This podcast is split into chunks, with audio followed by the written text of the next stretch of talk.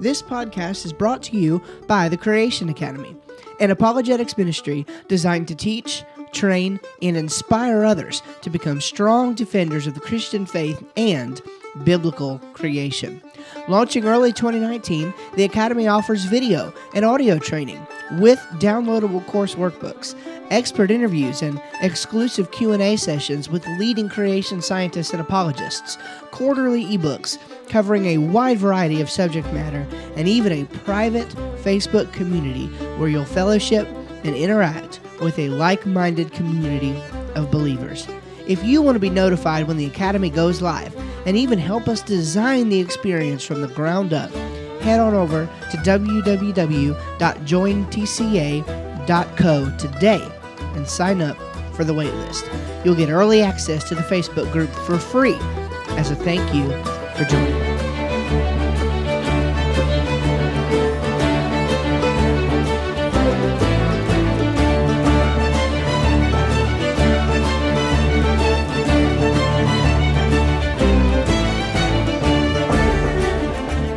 You're listening to the Creation Academy, a weekly podcast defending the truth of God's Word in biblical creation science. I'm your host, Steve Schramm. This week we are going to ask a question, attempt to answer it, and talk a little bit more about the subject. Can we ever find the biblical kinds? Can we ever find the biblical kinds? When we look to the Bible for our information about the history of the earth, it turns out that things are quite different from the standard mainstream interpretation of things.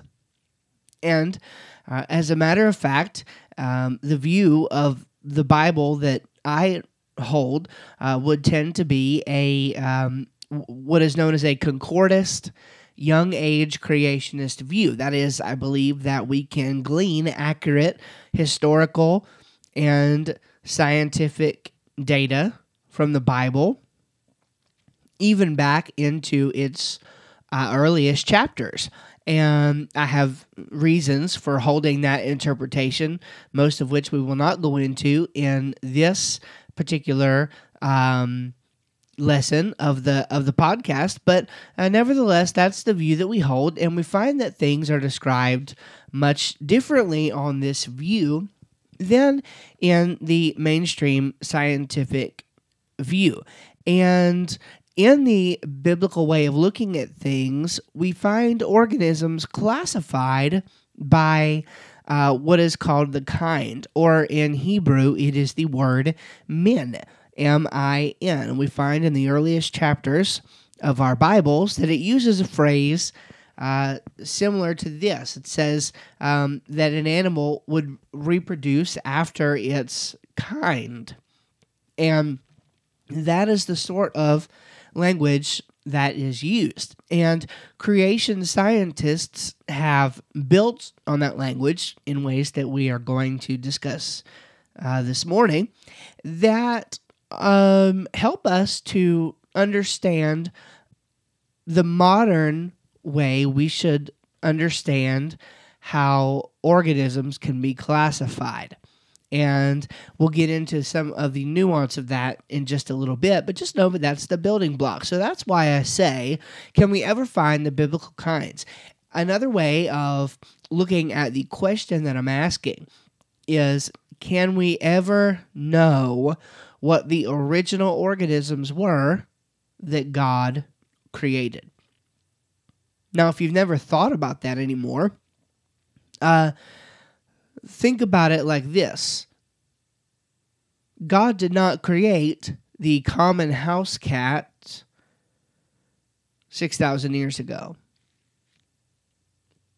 God did not create uh, a dog, anything like the one that is in your backyard or perhaps in your home.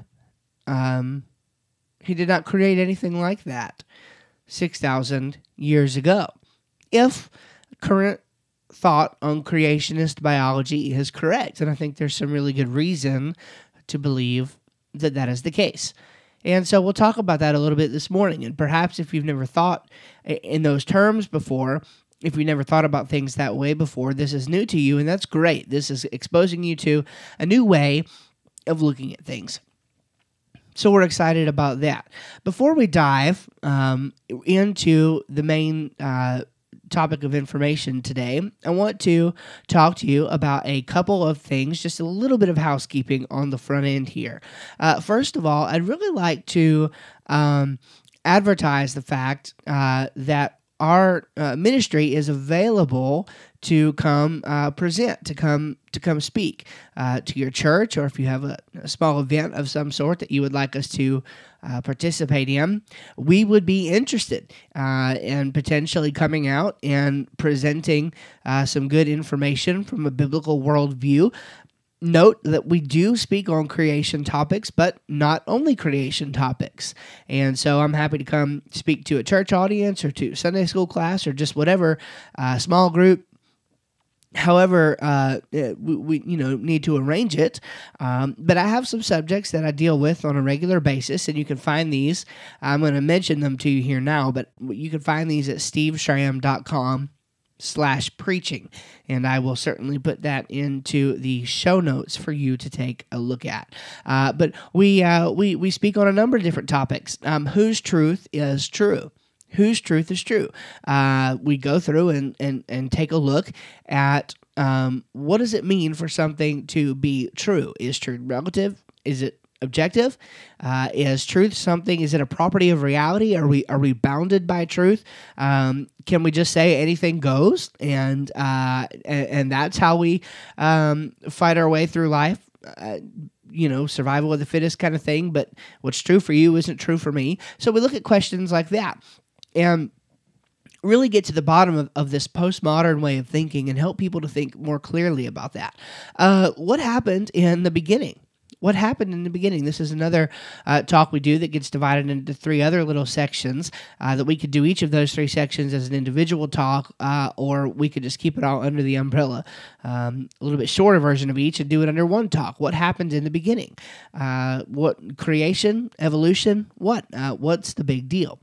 Um, is there any evidence for the life, death, and resurrection of Christ? Uh, who's this Jesus character that the Bible tells us about? Uh, and is there any hardcore evidence that what the Bible tells us about him is true?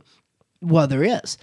Uh, by the way, much of it comes from the Bible itself. You say, well, that's circular reasoning. Uh, well, of course, it's not circular reasoning. Uh, if you want to find out why, have us in to come speak. All right, and we'd be happy to come um, give you some information about why the Bible is reliable when it speaks to matters of Jesus and uh, and who the person of Christ was. Uh, and then we have giving the ultimate defense. Three strategies for navigating spiritual conversations. How do we move past uh, just mudslinging and rhetoric and um, subjective uh, language and harmful language? How do we move past that and really begin to have more meaningful? Uh, spiritual conversations, and that's what we deal with in that one. Can we trust God's word? Well, very simply, uh, can we? Uh, do is does what we have in our hand accurately represent what the writers wrote down, and does it accurately reflect uh, what God wanted us to know? Is it the word of the living God? And then we have what's the deal with dinosaurs? Uh, dinosaurs are the crown prince of evolutionism, and uh, children learn from a very young age uh, that dinosaurs are supposedly the proof for biological uh, evolution. And um, we take a look at that claim, look at dinosaurs from a young age perspective, and uh, really get down to the bottom of that subject. Not we ourselves, the rise and fall of atheism. That's the talk. Not we ourselves, the rise and fall of atheism. And in that one, we um, actually look at a very um, unusual passage of scripture to be talking about atheism, Psalm 100. And we uh, dig into the bottom of that and talk about uh, the rise of atheism, really where this uh, atheistic idea um, came from, and the fall of atheism, uh, where it's going, and how we can um, be combatants against it and how we can guard our faith against the claims of those uh, who do not believe in God and are actually hostile to those of us who do. Then we have the sacredness of humanity. And uh, what about things like abortion? What about sexual uh, identity, transgender rights, things like that. We talk about those subjects and and uh, begin to understand why it's important that we hold the stance we do. Not just because of um, even necessarily what the Bible says. We look at the biblical angle. We look at the scientific angle. Begin to understand why it's important that humans are important. All right, and then uh, we also have Mabul a flood of evidence. Uh, the word Mabul is the Hebrew word used to describe the global flood in the Bible. And so, in this uh, particular presentation, we go through and talk about evidence, biblical and scientific evidence for the global flood as recorded in Genesis 6 through 9. We have then a, a meeting with reality. God and the problem of evil, a meeting with reality, God and the problem of evil. And in this, we begin to look at why the problem of evil is actually not a problem for Christianity. Um, the existence of evil itself implies the existence of good. And if you have good, you must have a standard of good. And so, thus, we must deal with uh, reality. And very quickly, we bump into many problems when we start looking at reality that make uh, evil and good categories that are incompatible with a naturalistic kind of reality. And so we, we look deeper at it from that angle. Science in the scriptures, uh, exploring modern science through the lens of God's word. We go through honestly, this is just a quick survey of some of the different scientific claims that uh, appear in our Bibles. Um, that, uh, to be honest with you, I'm not real sure how somebody who uh, was living in the, the day that the Bible writers were living would have known this information. It speaks to the fact that we are dealing with a supernatural book, and I think that's certainly an interesting uh, study. So um, then we have finally how to be a Christian in the classroom. And in uh, this particular uh, talk, we take a look at what it means to try to go through college and even through elementary uh, school learning some of the things that we do and how to talk to our teachers, how to have more meaningful discussions, and how to kind of filter through some of that information back uh, in through a, a, biblical worldview. And so that's helpful both for students who attend and also for their parents to kind of uh, deal with some of the ideas that are imported in by teachers and professors, even unknowingly, even even if they are not aware of what is being done. There are ideas in virtue of the kind of materials that are taught that uh, are imported into the front end of things, so to speak. They are a priori justifications against the existence of God uh, that inform the kind of things that they teach. And so we talk about how to identify those things um, and how to overcome them and even to challenge them uh, in certain situations. So, um, those are kind of the main topics that we deal with. Of course, uh, I am a preacher, so I'm happy to come speak on uh, any number of things. Um, I, I, have regular sermons as well that I uh, preach that are more of a, a you know, spiritually um, uh, developmental kind of sermons and of course things of that nature uh, more theologically driven things. And so we have those but uh, a large portion of what we like to do is apologetics and, and creation related. So um, if you're interested in having us out i know i've taken a lot of time to talk about that but this is a part of our ministry that we would like to see a little bit more um, happening in. And so i thought it would bring that to your attention this morning if this is something you might be interested in helping us with. Um, one more thing, uh, again, quickly, before we move into the main um, topic for today, is uh, a, a, new donation process that we have put into place. And to this point, um, I've been uh, doing ministry work, uh, online ministry work here since April, I believe, of 2017. So we're a little more than a year into the work we're doing. And to this point, I have put everything out there available for free. I've not asked for a, a dime for anything, and, and that's how we've gone. Um, th- the more I see God working, however, um, I am beginning to realize that uh, we can't do it alone. not only am I seeing that we can't do it alone, but uh, the more I read my Bible, the more convinced I am that we uh, shouldn't do it alone. And so uh, there are uh, reasons why giving to ministry is an important um, subject as you approach reading the Bible, and you see evidence for this all over the New Testament, especially, uh, also in the Old Testament. And so we have decided to implement a way to allow those who have been blessed and feel led of the Lord that they would like to contribute to the furtherance of the ministry work here uh, to be able to make that contribution. Um, and so just the other day, we put up a page on our website that you can find if you go to the website and just uh, hover over where it says ministry now in the top bar uh, and scroll down to partner with us. And uh, I'm going to make that link a little more accessible. I just have not done that yet. So, um, partner with us.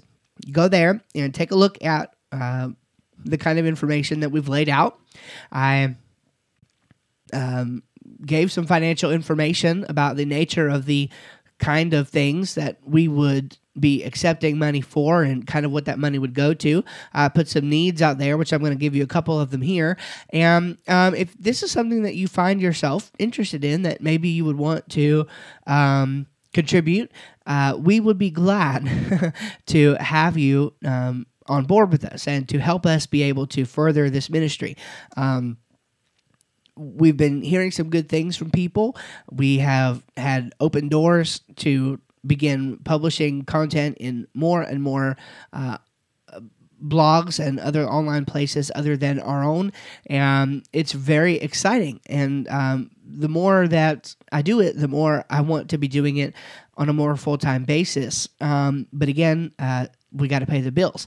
So I've got a full time job now, and that's fine. Uh, but I have for a while now felt the Lord calling our family into full time ministry. And we want to get there in one day and be able to have more time to produce even more uh, free, faith affirming resources for Christians and resources that challenge um, skeptical belief and unbelief. And we want to ultimately see people saved by the gospel. That's that's the goal. And uh, I believe I have the Lord's uh, calling on my life to do that in a way where um, I'm unencumbered by having to worry about full time uh, income, and I don't I don't say that um, in such a way as to be derogatory towards those who have full time income. Um, I'm happy with my full time income.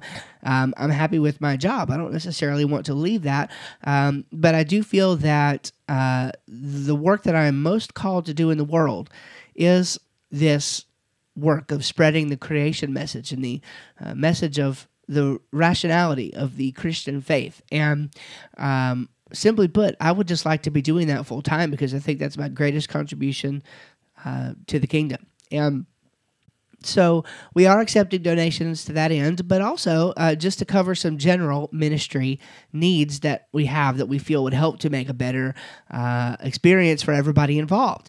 And we put some of those out there. I'm proud to say that the money has already come in since we put it up to make our first purchase to help with uh, the Creation Academy. We were able to uh, purchase uh, with a very generous $100 donation. We were able to purchase some new recording equipment for the podcast. So I'm happy to say that next week we will have much, much, much better audio quality for. Uh, the podcast, especially if you're an audiophile, you will notice uh, many things. Um, and so we're excited about that. I mean, we've I've been wanting this equipment, honest to goodness, since we started, and just not have had the extra to be able to purchase this equipment. And um, it's a real blessing uh, to know that somebody out there is willing to help. And as a result of that, we are going to be able to come to you with much better quality next week. So we have a few needs listed out there right now um, $197 will allow us to uh, get the necessary software to allow recurring donations to be made into uh, the ministry uh, for those of us who would like to support on a monthly basis. $109 um, would get us the uh, necessary software to integrate a course structure into the Creation Academy website that I'm currently developing and working on. Um, and we're really excited to see what the Lord's doing there. I've got some more feedback from people who um, are interested in joining. And so I'm really excited about that. I think we're going to be able to um, launch with, with a good, a good, not huge, but a good solid customer um, base of those, you know, wanting more uh, high quality information about creation. So we're excited about that. And uh, of course, that particular contribution would help us to get student progress, quizzing, uh, things like that incorporated as well. And then we need approximately $600 to give us the funds necessary to incorporate uh, with 501c3 status. And this, of course, if you're familiar, will allow us to be able to offer these um, donations in a tax deductible manner. So you will be able to deduct these donations as charitable giving uh, with the IRS. So we don't have that status now. Um, gifts made to the ministry at this point are not tax deduct- deductible, um, but with a $600 gift, or once we reach that point, we could certainly um, go ahead and do that. And then, kind of the stretch goal, the, the, the biggest goal that I have listed out there is $3,500.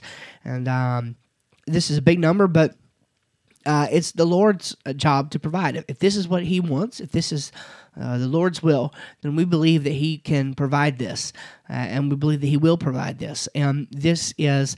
Uh, this particular amount will allow us to postpone other projects that we have going on and really begin to create high quality video content for um, the Creation Academy. Uh, look, we're offering the Creation Academy at a at a low cost, uh, six ninety nine per month, uh, and that is just not going to be enough to um, really sustain it long term. Uh, for that reason, over the years, we might have to raise the prices. But uh, my plan right now is to grandfather in everybody who signs up while the price is what it is. It will stay at six ninety nine per month, no matter what. But uh, we do need some extra funds to help go towards paying for the videographers and the editors and things like that to help us get high quality information recorded for that. And so that's kind of our stretch goal. And uh, if uh, if the Lord's blessed you financially and you would be willing and able to give a gift of that size, uh, we would be tremendously tremendously uh, grateful to you. And um, and again, we'll thank the Lord for it, and He will get all of the glory. And I trust He would get all the glory from your end as well. And so we're just thankful for what the Lord is doing. It, it, again, no pressure here, uh, but if it's something where the Lord has made it evident to you that you have the ability to help and the desire to help, and um, here's the thing: even if it's a dollar, you could donate a dollar five dollars. Uh, anybody who gets a donation ten dollars and above, there are some additional benefits that you receive um, as a as a thank you for that. And i'll let you see what those are uh, by going to the website following the link that will be in the show notes that says partner with us. You can see what those benefits are. And um, if you would like to contribute we would certainly certainly welcome uh, every donation big or small it does not matter um, is a huge help and a huge blessing to us as we strive to get the gospel out in a day where it's harder than ever, uh, in one sense, to do. It's harder than ever to connect with hearts, I think, in this day. But at the same time, technology has allowed us and made it possible to happen. And so um, we want to thank you for your gift that will help us to that end. So, I took quite a long time this morning getting some things out of the way, but I appreciate your patience and sticking around with me. And um, let's go ahead and dive right into what we want to talk about today. Can we ever find the biblical kinds? Can we ever find the biblical kinds? Well, first of all, what on earth is a kind? Um, what is a kind? Now, as we go throughout this lesson, we're going to flesh out the specifics of that. Um, but here is kind of a general definition uh, from a leading creationist biologist, Dr. Todd Wood. Quote Genesis 1 records the origin of creatures during creation week, and the phrase after its kind and variations thereof is used to describe the creation of all plants and animals. Creationists have long understood these kinds as something like categories of species. Within each kind, species descend from those originally created organisms, but there has been, and indeed could be, no evolution from one kind to another. Baramins and their members are very much the linchpins of creationist biology. Design, natural evil, speciation, and biogeography all make sense only within the context of the Baramin. Now, that word Baramin, if you've never heard that, it is uh, again derived from the Hebrew word min. We mentioned that at the very beginning. The Hebrew word min, you'll notice, is in there, and also the word bara, B A R A, which is the Hebrew for the word create. So these are the created kinds. That is what a Baramin is. Um, now, the soundbite version uh, of, of what I just read to you, uh, if I were to describe it in, in, a way that was very succinct, would sound something like this A biblical kind is a, a biblically based taxonomic classification which identifies fossils and living organisms according to their original created category and relationship. I'm going to repeat that one more time. A biblically based taxonomic classification which identifies fossil and living organisms according to their original created category and relationship. Now, this word is, of course, derived from the Hebrew min, um, but we should not necessarily, and here's where I want to kind of clarify a little bit. We should not think that created kinds are directly related to this Hebrew term in a um, biological sense. All right. Now, Pete Williams has done some work on this, and in 1997 he argued the following quote, whereas one would uh, probably think from previous creationist research that min is a word that denotes a constant taxonomic level, this view cannot yet be substantiated. Thus, in using the term Baramin to represent the concept of created kinds, uh, Baraminologists should not understand themselves to um, be making a statement about the meaning of the Hebrew word min. And so this is uh, important. We should not directly relate uh, these two concepts, but nevertheless, we can still use it as a construct, all right? Now, the actual term um, or some people call it Baraminology, um, again, however you would prefer to pronounce that, was coined in 1941 by Frank Lewis March uh, uh, Marsh, excuse me. Um, and I should say that the term Baramin is actually was coined by him. Uh, Baraminology was actually um, developed by Dr. Kurt Wise uh, around 1990. Um, 1991, 92, somewhere in there. Um, and he proposed a field of study based on this term Baramin, coined by Frank Lewis Marsh uh, in 19. 41.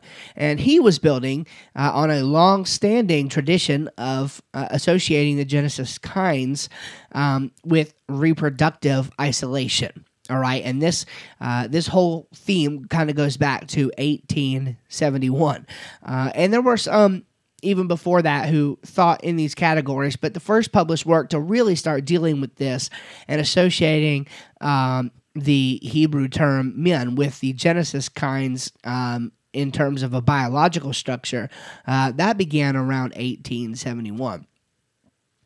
So in 2003, and I'm just kind of giving you a little history here, um, Todd Wood and others argued for a refined Baramin concept, which avoids equating the term Baramin with uh, any biblical category. Um, the reason they did this, um, and they said this, although min has been a mainstay of creation biology for many years, there is very little linguistic support for viewing it as a scientific term in the modern sense close quote. So again they're kind of piggybacking off of pete williams work there and actually they do cite it in that um, in that paper a refined Baramin concept. So uh, in looking at this then broadly speaking uh, current creationist thought is that the created kind is most likely representative of the family level of the Linnaean classification system. Of course, you uh, are familiar from science class, and this is not as widely used anymore. Uh, the categories are expanded and a little different, but uh, generally, um, evolutionary thought kind of still goes along the lines of the um, Linnaean classification system. Carolus. um, Linnaeus uh, originally came up with the system, you know, um, kingdom, phylum, class, order, family, genus, species. And so uh, we see that the min, the biblical kind, is um, possibly lower or higher in certain cases um, in the taxon- taxonomic level uh, than the family level in the Linnaean system. But nevertheless, it's kind of hovers around that uh, based on the most current research. Uh, so again, we're talking about what a min is, what a kind is, a biblical kind. We're we're crafting this idea because in evolutionary terms, all of life is continuous. All of life shares a common ancestor of some sort.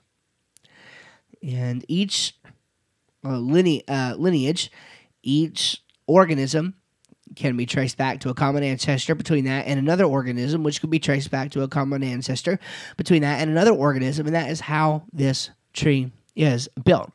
Um, but if we look at things from a creationist perspective, and we look at the fact that when we when we see the family level of organisms, we're probably looking at uh, what the Bible would consider a, a kind.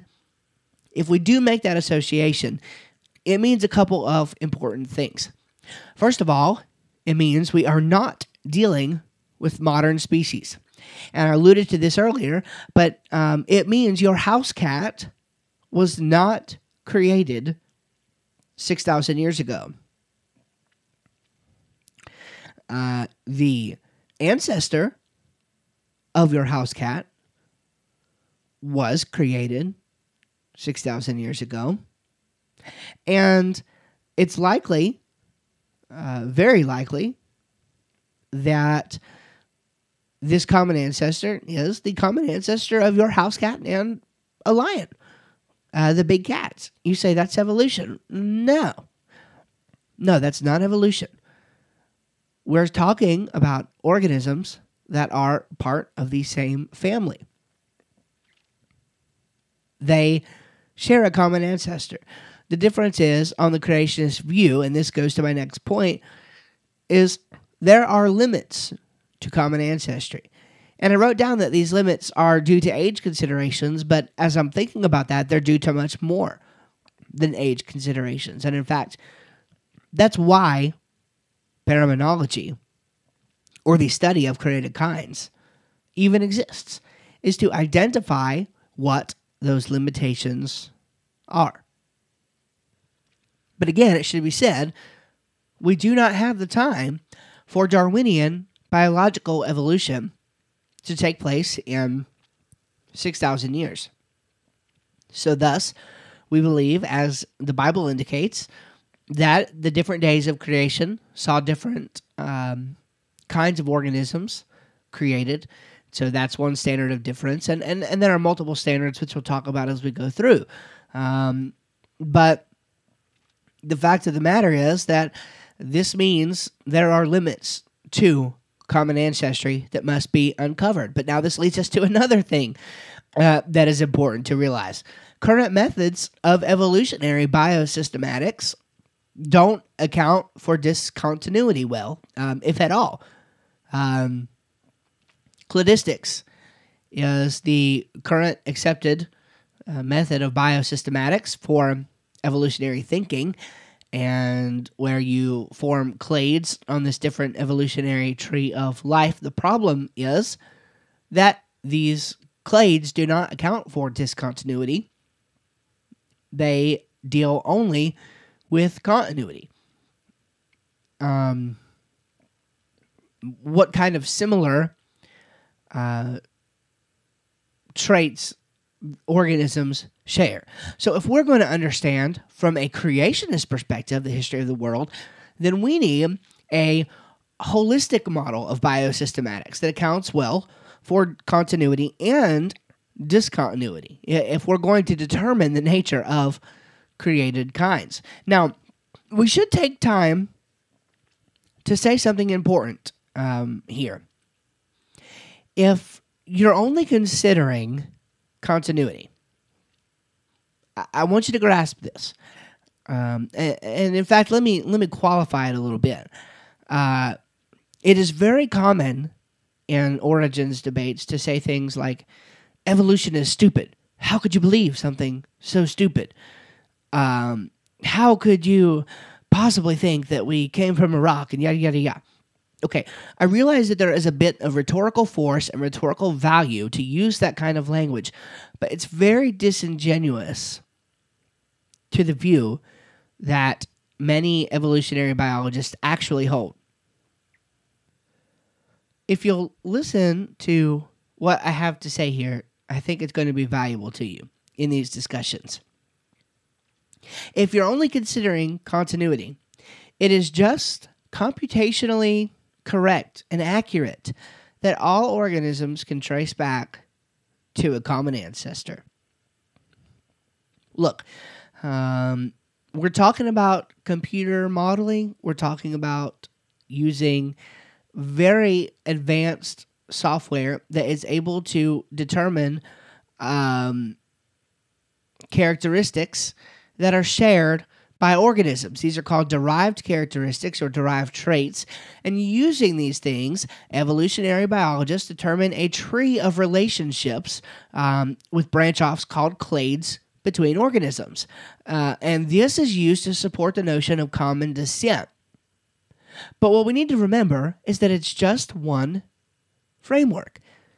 Uh, there's no necessity that we use this metric to group organisms. However, it is inaccurate to say that that method of um, grouping organisms uh, does not work or is stupid or is incorrect. Uh, evolutionary biology, really, at the core of it, is nothing more than a method of organizing and classifying organisms. So we need to understand that it to call the method stupid, this is why many creationists don't get much credibility in this discussion, is because they don't realize that this is just computationally correct. As far as a computer program is concerned, this works. And it's very successful as far as theories are concerned. So, um, we need to be mindful of that. Now, I am not saying that evolution is correct. I think there are multiple ways to cash this out. And I think there are ways of cashing it out that don't require billions of years. And I think there are ways of cashing it out that do not require Darwinian evolution. One of the um, one of the teachers whose work we'll, we'll, reference quite a bit throughout this, his name is Dr. Kurt Wise. He is a paleontologist. Paleontology is an integrated field that deals with biology and geology, so he is very well versed in both of these categories. And he has even suggested using the illustration of noodles to get past this point. When we're talking about evolutionary biosystematics or the classification of organisms versus um, creationist uh, biosystematics, we're just talking about different frameworks to apply to the available evidence to uh, manufacture a particular result. And it just so happens that you can make sense of things on the timelines that we're talking about if you begin dealing with um, issues of continuity and discontinuity. If you look at things uh, from the perspective that we could be dealing with created organisms, it's just like if you have, and this is the illustration he suggests, is noodles. If you have a box or say multiple boxes even of noodles, you could classify those noodles in many different ways. You could classify them according to size, shape, brand, uh, if they have ridges, what kind of ridges they have, what kind of holes and openings they have. There are m- multiple ways you could classify noodles. And similarly, there are multiple ways you could classify organisms. Philosophical pre-commitments are the only limitations as to how you carry out your classification. And we're not going to go into all this, but cladistics, the modern method, is not the method of classification that has always been used on evolutionary views. So understand that even evolutionists have changed the way they look at and classify organisms. Now, let me ask you a question why can't we do the same? Think about it for a minute. Why are creationists not justified in creating methods for classifying organisms that comport with our understanding of history. Remember, the Bible is a theological work of history. It describes a God who created in history, who acted throughout history, who stepped into history himself, and has united his life to believers throughout history who have made history. God's book even records history in advance. We know this is prophecy. So we have history and we use a particular understanding of science in order to get to the bottom of mechanically how that history shakes out. And there is no reason for not doing this other than philosophical pre-commitments to naturalism. We call these a priori commitments or uh, commitments that come in before the evidence comes to bear on something. And so that's what the kind of thing we are dealing with. However, we need to be at least generous and understanding of the fact that we're talking when we when we look at evolutionary biosystematics, we're talking about sophisticated computer, computer programs that are just acting out on computations that are absolutely correct according to the given parameters. So let's understand that as we move into our next category here. We want to look at methods then of baraminology. So now we know what a kind is. Let's talk about methods of baraminology. So classically, um, the earliest baraminologists, beginning with Marsh himself, uh, really classified organisms according to the ability to hybridize or otherwise successfully reproduce. So the first method of baraminology then is hybridization. Uh, understanding things in light of an organism's ability to hybridize. According to Kurt Wise, quote, traditionally the phrase after their kind is sought to mean that God created organisms to reproduce after their kind. That is, to mate only with others of their own kind. This has been commonly understood to mean that God created each biblical kind with built in genetic barriers that prevented them from being able to reproduce with any organism outside that kind. Such barriers may or may not exist, as Scripture does not demand their existence.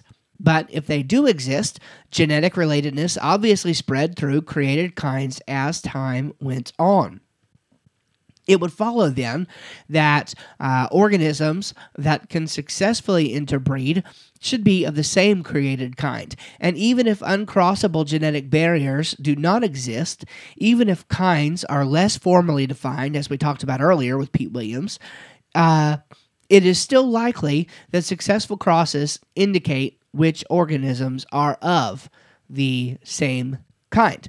So let me give you an example of this. Two dogs can sexually reproduce a dog. A dog and a wolf uh, can hybridize and reproduce something dog like, indicating on this method then that they are members of the same kind. And so hybridization is seen as, as quite a successful criteria. Um, and again, while it is helpful, um, especially for identifying um, baramin with the naked eye, um, there are certain limitations to this method. Um, hybridization criteria is exact, it's quite exact, um, and yet we find it, uh, it is very common. Um, this is very uh, unexpected on old age theory. And here's what I mean by that the criteria is exact, um, meaning it is. It, it should be something that is rare to find on evolutionary views. It, it should be um, unheard of uh, for this sort of hybridization if we really are 4.5 billion years into um, uh, our time on Earth, so to speak. Okay, so um, their habits of the uh, we're talking about different organisms with the ability to hybridize. Um, their habits must have the same timing.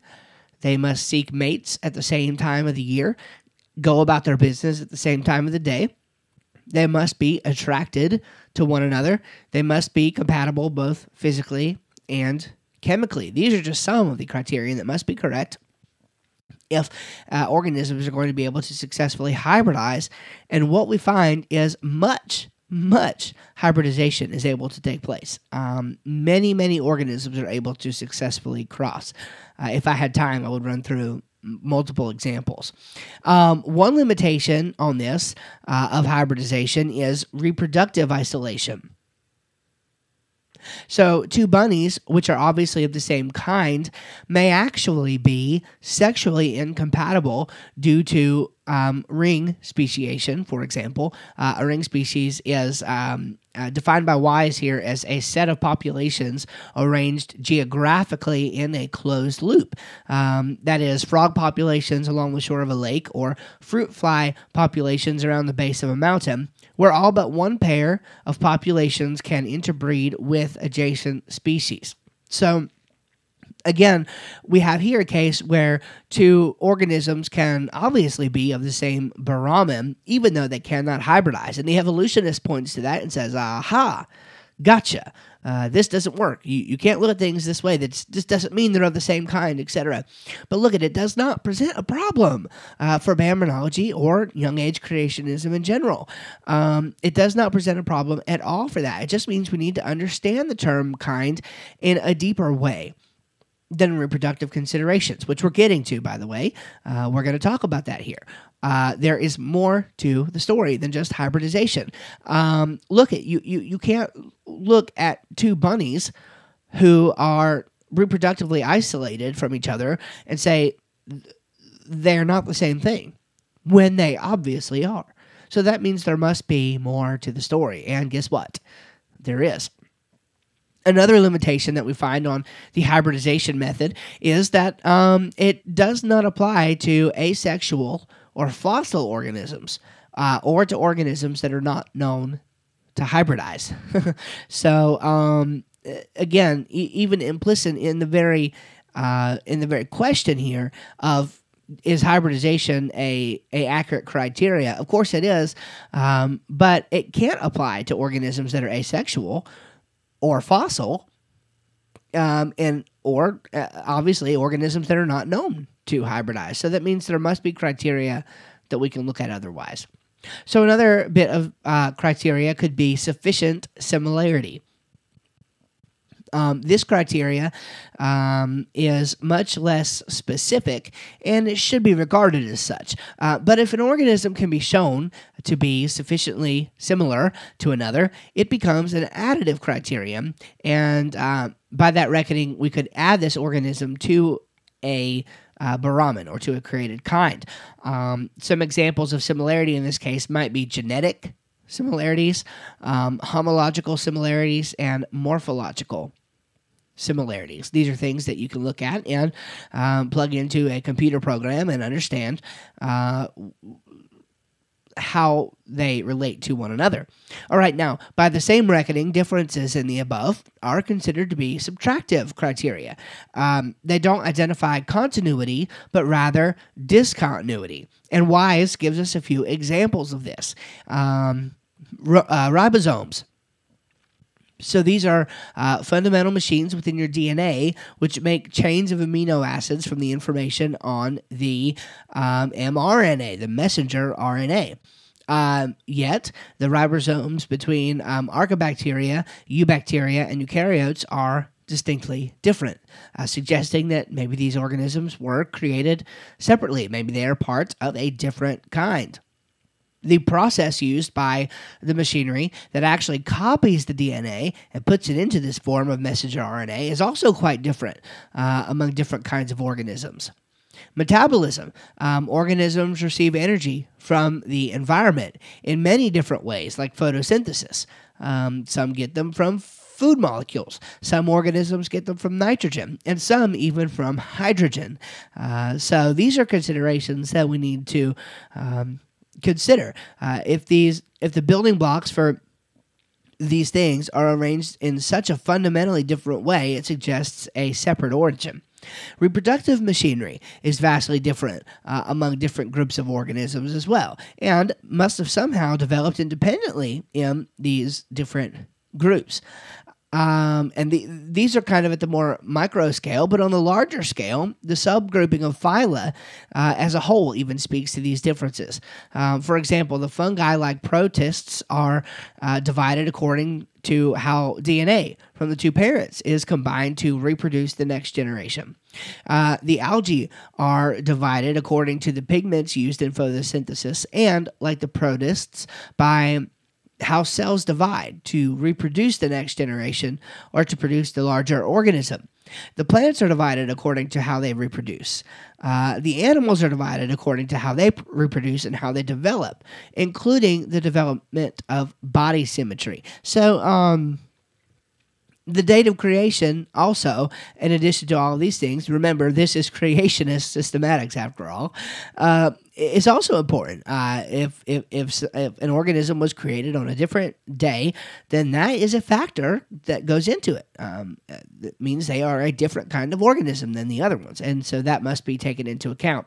So so far we have hybridization we have sufficient similarity and we also have statistical clustering. Statistical clustering. This is probably the newest uh, method that has been offered, and this has been developed pretty extensively by Dr. Todd Wood, and he's still doing more work on this um, constantly. This is his most active area of research.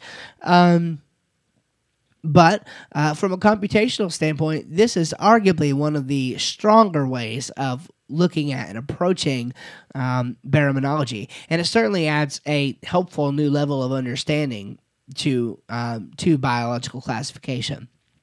So Wood points out, quote, statistical baraminology uh, methods have the potential to overcome limitations um, of the other creationist um, systematics techniques. Marsh's hybridization based method although adopted and applied by German uh, creationists, cannot be applied to asexual or fossil organisms or to organisms that are not known to hybridize. We discussed that a minute ago. In contrast, uh, statistical baraminology methods have been successfully applied to fossil equids. Further, studies of groups um, with few known hybrids, such as the felids, have been conducted and are currently underway at the time uh, uh of the writing that I was quoting here. This was a while ago. As a result of these developments, creationists can apply their own systematics methods to the full diversity of life for the first time in history. So we have multiple methods now to come together. Now we have a couple important terms before we move forward on understanding this um, biological character space, potentiality region, continuity, and discontinuity. And again, this uh, information here has been taken from the refined Baramin concept of uh, Wood and Wise and uh, I want to say Sanders, and there was one more who worked on this. Okay, uh, first, biological character space. Um, this represents a theoretical, multidimensional space in which all biological characteristics comprise individual dimensions. So think about um, like a plot, like a graph. Particular character states occupy unique positions along the dimension that corresponds to the appropriate character. An individual organism is then precisely described by a point in biological character space. Because organisms are not uniformly distributed throughout character space, we propose that not all organismal forms are possible. Close quote. Okay, now a uh, potentiality region then is defined as any concrete region of biological character space within which organismal form is possible. So begin thinking about um, a, a, specific region uh, on a plot or on a graph. Any point that does not lie within a, a, potentiality region describes an organism that does not or cannot exist. Because the potentiality region describes possible organismal forms with respect to biological character space, the potentiality regions do not change. Because all potentiality regions are bounded by regions of character space that describe impossible organismal forms, gradualistic transmutations from one potentiality region to another are not possible.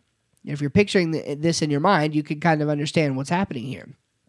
All right, the term continuity is used to describe significant holistic similarity between two different organisms. Um, by significant, uh, they mean that the similarity between the two organisms should be statistically verifiable or perhaps biologically mean- meaningful. And by holistic, uh, they mean that the similarity between the organisms should embrace all types of biological characteristics. In uh, their framework of biological character space, continuous organisms should be close together and will certainly be within the same potentiality region. Two organisms continuous with the same third organism would also be continuous, allowing organisms to form shapes or clouds of continuity in biological character space and discontinuity is a significant holistic difference between two organisms. Two organisms that are continuous with respect to each other are found in separate potentiality regions. Notice that a lack of continuity does not, by default, constitute evidence of discontinuity. Significant holistic difference must be demonstrated. So, when we define these terms, we begin to understand how these statistical methods are going to shake out. Now, there are a few overarching methods that have been applied to this uh, baraminic distance. So, uh, on this way of looking at it, the number of characters in which two taxa differ uh, are expressed as a fraction of the total characters analyzed. Baraminic distances between taxa can then be correlated by linear regression, yielding both a correlation coefficient and a probability. Significant positive correlation indicates taxa which are very close in character space, while significant negative correlation indicates taxa very far apart analysis of patterns is another is another one, uh, also called ANOPA. In it treats characters as separate spatial dimensions, with each taxon represented as a point in n dimensional space, where n is the number of characters. ANOPA calculations then project the n dimensional taxic pattern onto three dimensions, much in the same way that light projects shadows of three dimensional objects onto two dimensional surfaces. And then uh, classical multidimensional scaling, which is the um, the one that Dr. Wood works with the most, um, converts distance data for a given set of points into a set of k dimensional coordinates, where k is a predetermined dimensionality. When applied to baraminic distances, a three dimensional set of points representing the taxa can be generated and visualized using 3D viewing software. By revealing three dimensional patterns, uh, multidimensional scaling resembles 3D ANOPA, whereas ANOPA calculates 3D patterns directly from character data. Multidimensional scaling requires baraminic distances to summarize character data, and as a result, multidimensional scaling can serve as an independent verification of 3D ANOPA patterns while also providing a novel means of visualizing baraminic distances. So this multidimensional scaling method really takes the best of the other two methods and comes together with it. Now, as you can see, uh, and this is um, the last thing we'll talk about in terms of uh, the methods of baraminology. We're going to go a little over our usual amount of time today and, and keep talking um, because I think this is an important subject that all needs to stay within one podcast. Uh, we're going to deal with classifications within baraminology in just a moment. But um, it, you can see how what we are dealing with here goes much deeper than just whether or not uh, a dog and a wolf can hybridize. We are looking at certain features uh, and characteristics and traits in organisms and statistically determining whether or not uh, these organisms uh, are able to share a common ancestor with another in terms of this calculation. We are visualizing the differences between organisms on plots and graphs. We are understanding what kind of things make an organism um, what they are, or what kind of things make one organism relatable to another or c- continuous with another, and what kind of things also make them discontinuous with another. And we can actually visualize this data based on these methods. I mean, This is absolutely astonishing. And it's only getting better. And the point, really, that I want to drive home with all this uh, is this is a very scientific enterprise. And when people say things like creation science, pseudoscience, yada, yada, yada, what they really mean by that is you're bringing God into your science. But look at, have I mentioned God in this discussion of baraminology? Other than the fact that we understand that what we're dealing with is creation, we're talking about science. Good science to determine these differences. So understand that. Um, we can understand the relatedness of organisms and the unrelatedness of organisms on scientific terms alone. Yes, in such a way that it comports with the history of the world that we're talking about, but we're not talking about the age of the earth here, really, or anything like that. We're just talking about one group of organisms being holistically distinct from another set of organisms and using the data we find to come to a reasonable conclusion. That's what baraminology is. Now, that is the main thrust of the discussion. I do want to give you some practical um, definitions here so that you can, as you read more creationist literature and as we talk about things more, you will be able to kind of keep up in the discussion. So, there are some classifications within baraminology that we need to know about. So, I'm going to give you the definition um, of each of those things and um, then also give you maybe some examples of those things. Okay, so uh, according to Wise, and uh, remember, Wise kind of really built on this idea and, and, and came up with the whole field of Baraminology in the early 90s. And here's how he defines a, a Baramin. Quote, a complete Baramin would include both living and dead organisms in the present, organisms represented as fossils, in organisms we can never gain access to, direct access to, such as past forms that were never preserved or have never been discovered as fossils. Baraminology restricts its study to known organisms, living individuals, plus the dead ones we know about because we have actual bodies or fossils. It is only after conclusions are drawn about known organisms that speculations about entire Baramins can be made. Close quote. Now, here is a technical definition according to the refined Baramin concept. Quote, the actualization of a potentiality region at any point or period in history, including but not limited to all of history. Close quote. So uh, the Baramin can include organisms created within a uh, potentiality region, like we talked about, all of their descendants, or all of the extant organisms from a potentiality region. Critical to the definition of the Baramin or the Baramin is that it encompasses all of the members of the potentiality region alive at any given time.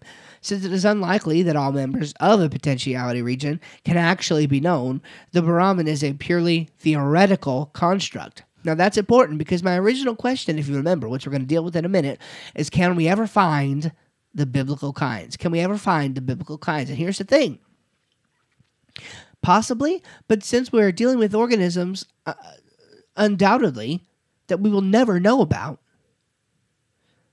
the Baramin can only be a theoretical construct. So think about that. Now, um, there are other terms, though, that are associated with this that will help us to classify organisms further, uh, such as the holobaramin. All right, now this is a group of known organisms that share continuity. That is, um, each member is continuous with at least one other member and are bounded by discontinuity. Whereas the Baramin can be used in a purely theoretical sense to describe organisms that existed at some point in history.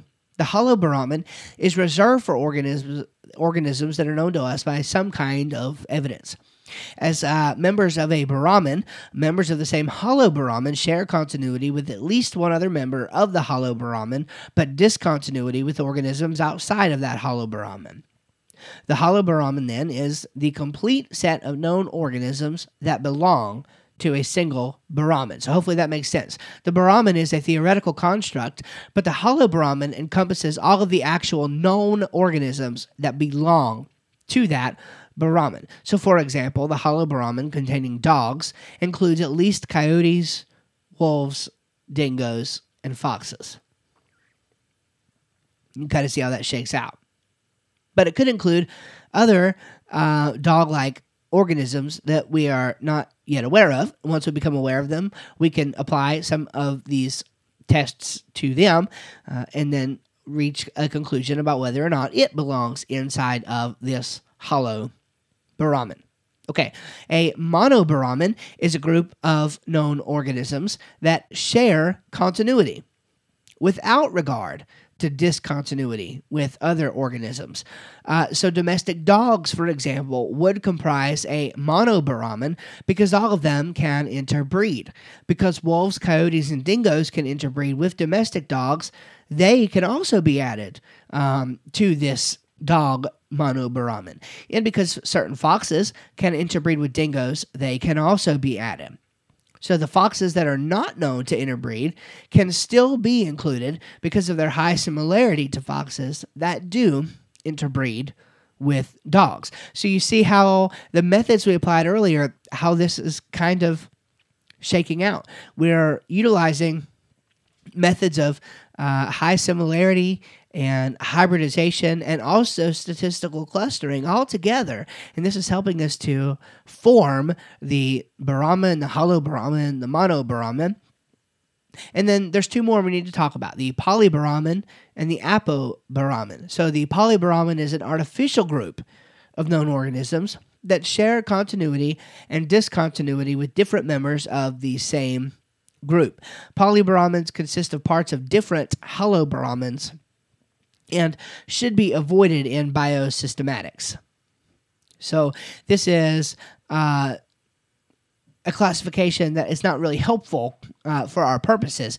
Um, it's just a construct that helps us to identify organisms at another level. Okay, and then finally, the Apobaramin is a group of known organisms bounded by discontinuity without regard to internal continuity of its members.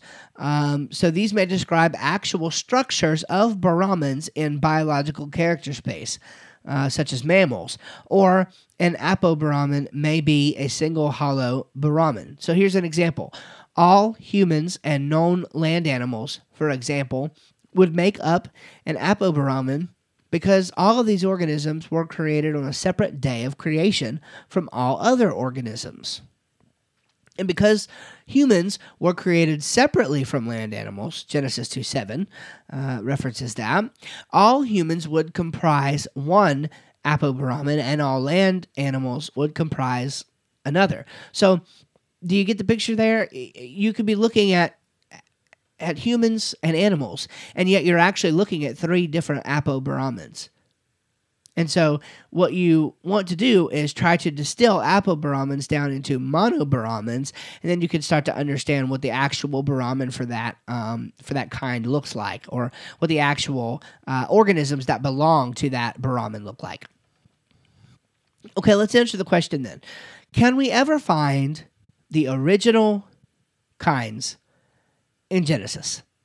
Well, we've spent uh, roughly the last hour or so talking about that. Um, most likely not. Most likely not. But we are getting closer. Um, again, uh, the old uh, uh, adage is true. We don't know what we don't know. This is why the Baramin is a theoretical construct because uh, we don't know what organisms that we don't know about, and so we don't know to add them to the Baramin. Theoretically, though, we're getting closer. As we use these methods, we um, can get closer uh, to understanding as more organisms are discovered where they fit into the creationist uh, orchard of life. But again, we have to know about them first. Um, by the way, where's your contribution? You interested in these subjects? Perhaps you're a young person listening. Maybe you're a parent and you have young people listening, getting ready to go into college. Maybe they're smart um, why not consider becoming a creationist uh? Why not get in and help us discover new organisms and help us discover where they fit in the context of biblical history? Okay, for all of this, though, what we should not miss, even if we can't directly answer the question, is we should not miss the explanatory power that creationist biology provides. I mean, we've talked about a lot this morning, some difficult concepts. Maybe you'll have to listen to this podcast two or three times to really get to the bottom of it. But we're talking about massive amounts of explanatory power. Uh, Kurt Wise gives us a, a pretty helpful list. And he claims the young age creation theory actually explains the same features presented by biological evolution and even more. He says that creationism explains not just the similarities among trees of similarity and the similarities between phylogeny and ontogeny, but also the dissimilarities in these things. Creationism explains not just the fact that organisms can be arranged in a hierarchy of increasingly large groups, but also why there are so many characters that seem to contradict that pattern. Creationism not only explains the near perfection of the world, but it seems to better explain the relative rarity of imperfection. Creationism not only explains the similarities among organisms used by evolutionists to argue for relatedness, but it also explains the commonness of evidence for unrelatedness. Creationism provides explanation for the incredible beauty of biology, the complexity and integrating, or excuse me, an integration of complexity that so strongly characterizes the Earth's organisms, as well as the language structure of DNA. Creationism explains the commonness of interspecific hybridation what seems to be low mutational load in organisms, as well as the sudden appearance of organisms and communities of organisms in the fossil record. And again, he, he referenced there a lot of concepts we did not talk about today because each one of those things really uh, could be its own um, its own lesson, and perhaps we will do just that with it at some point. Um, but nevertheless, uh, what we find is the explanatory power of creationism, not just because we could say God did it. That's not the point. Did, did, did, in hearing that list I just read to you, do you get the notion that God did it? Is what Dr. Kurt Wise is appealing to? Of course not. He's looking at the actual data, the actual features of a world, and saying what best explains this. And his argument is that creationism explains all of the data that evolution presents, and even more. So, the future of this research, I think, is very bright. But look, it's going to take more participation. It's going to take more creation scientists. It's going to take more people getting into the game, wanting to glorify and honor their Lord through the discovery of His world and exploring along with these great scientists what uh, the history of the earth looks like from a scientific perspective in a young age biblical understanding of history. Where's your contribution? Will you get involved? Will you be the next one? Will you be the person in five years from now?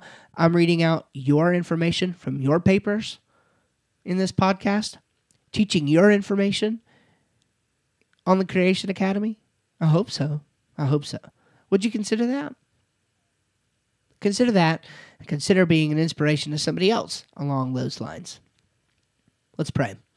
Dear Heavenly Father, we love you and want to say thank you for the gift of salvation that as Christians you have given us. We want to thank you for uniting yourself to us in the person of Christ and through the person of the Holy Spirit. What an honor to know that the God who created the universe loves each and every one of us and has offered himself as a ransom. Father, as we seek to honor you, as we seek to study your creation, Lord, I pray that you would bless our endeavors. Uh, the scientists who are doing the work, the popularizers like me who are attempting to get the message out there. Father, I pray that you would just help us to have a gracious Christian spirit and attitude. Help us to have sharp minds, a sharp intellect, um, character as we go through uh, and have conversations that matter with people who matter because they are made in your image. And Lord, I pray that you would um, help us to uh, remember that all of this was created according to Revelation 4:11 for your glory. Remind us of that each and every day, Father. In Jesus' name we pray. Amen. Thank you for joining me this week on the Creation Academy. Went about 15 minutes over uh, than we usually do, which isn't too bad. Uh, I apologize for that, but I trust this information has been valuable and helpful to you and that you can use it uh, in your discussions with others. Uh, feel free to reference it, send others to the um, website where the show notes will be posted so they can reference it and get some of the uh, uh, information from the horse's mouth, so to speak. All right. Thank you so much for your time today. I certainly appreciate you. Certainly appreciate the opportunity to serve you. We're close to 6,000 downloads on the podcast right now, which to me is an absolute blessing. Uh, the Lord has really blessed. He's continuing to bless. If you think about it, leave a review for the podcast. It helps other people to find it. You can do that by going to iTunes or onto the Google Podcasts app and submitting your reviews there. All right. Thanks, everybody. Take care. Have a great day. Have a great week. And we'll see you next time. Bye bye.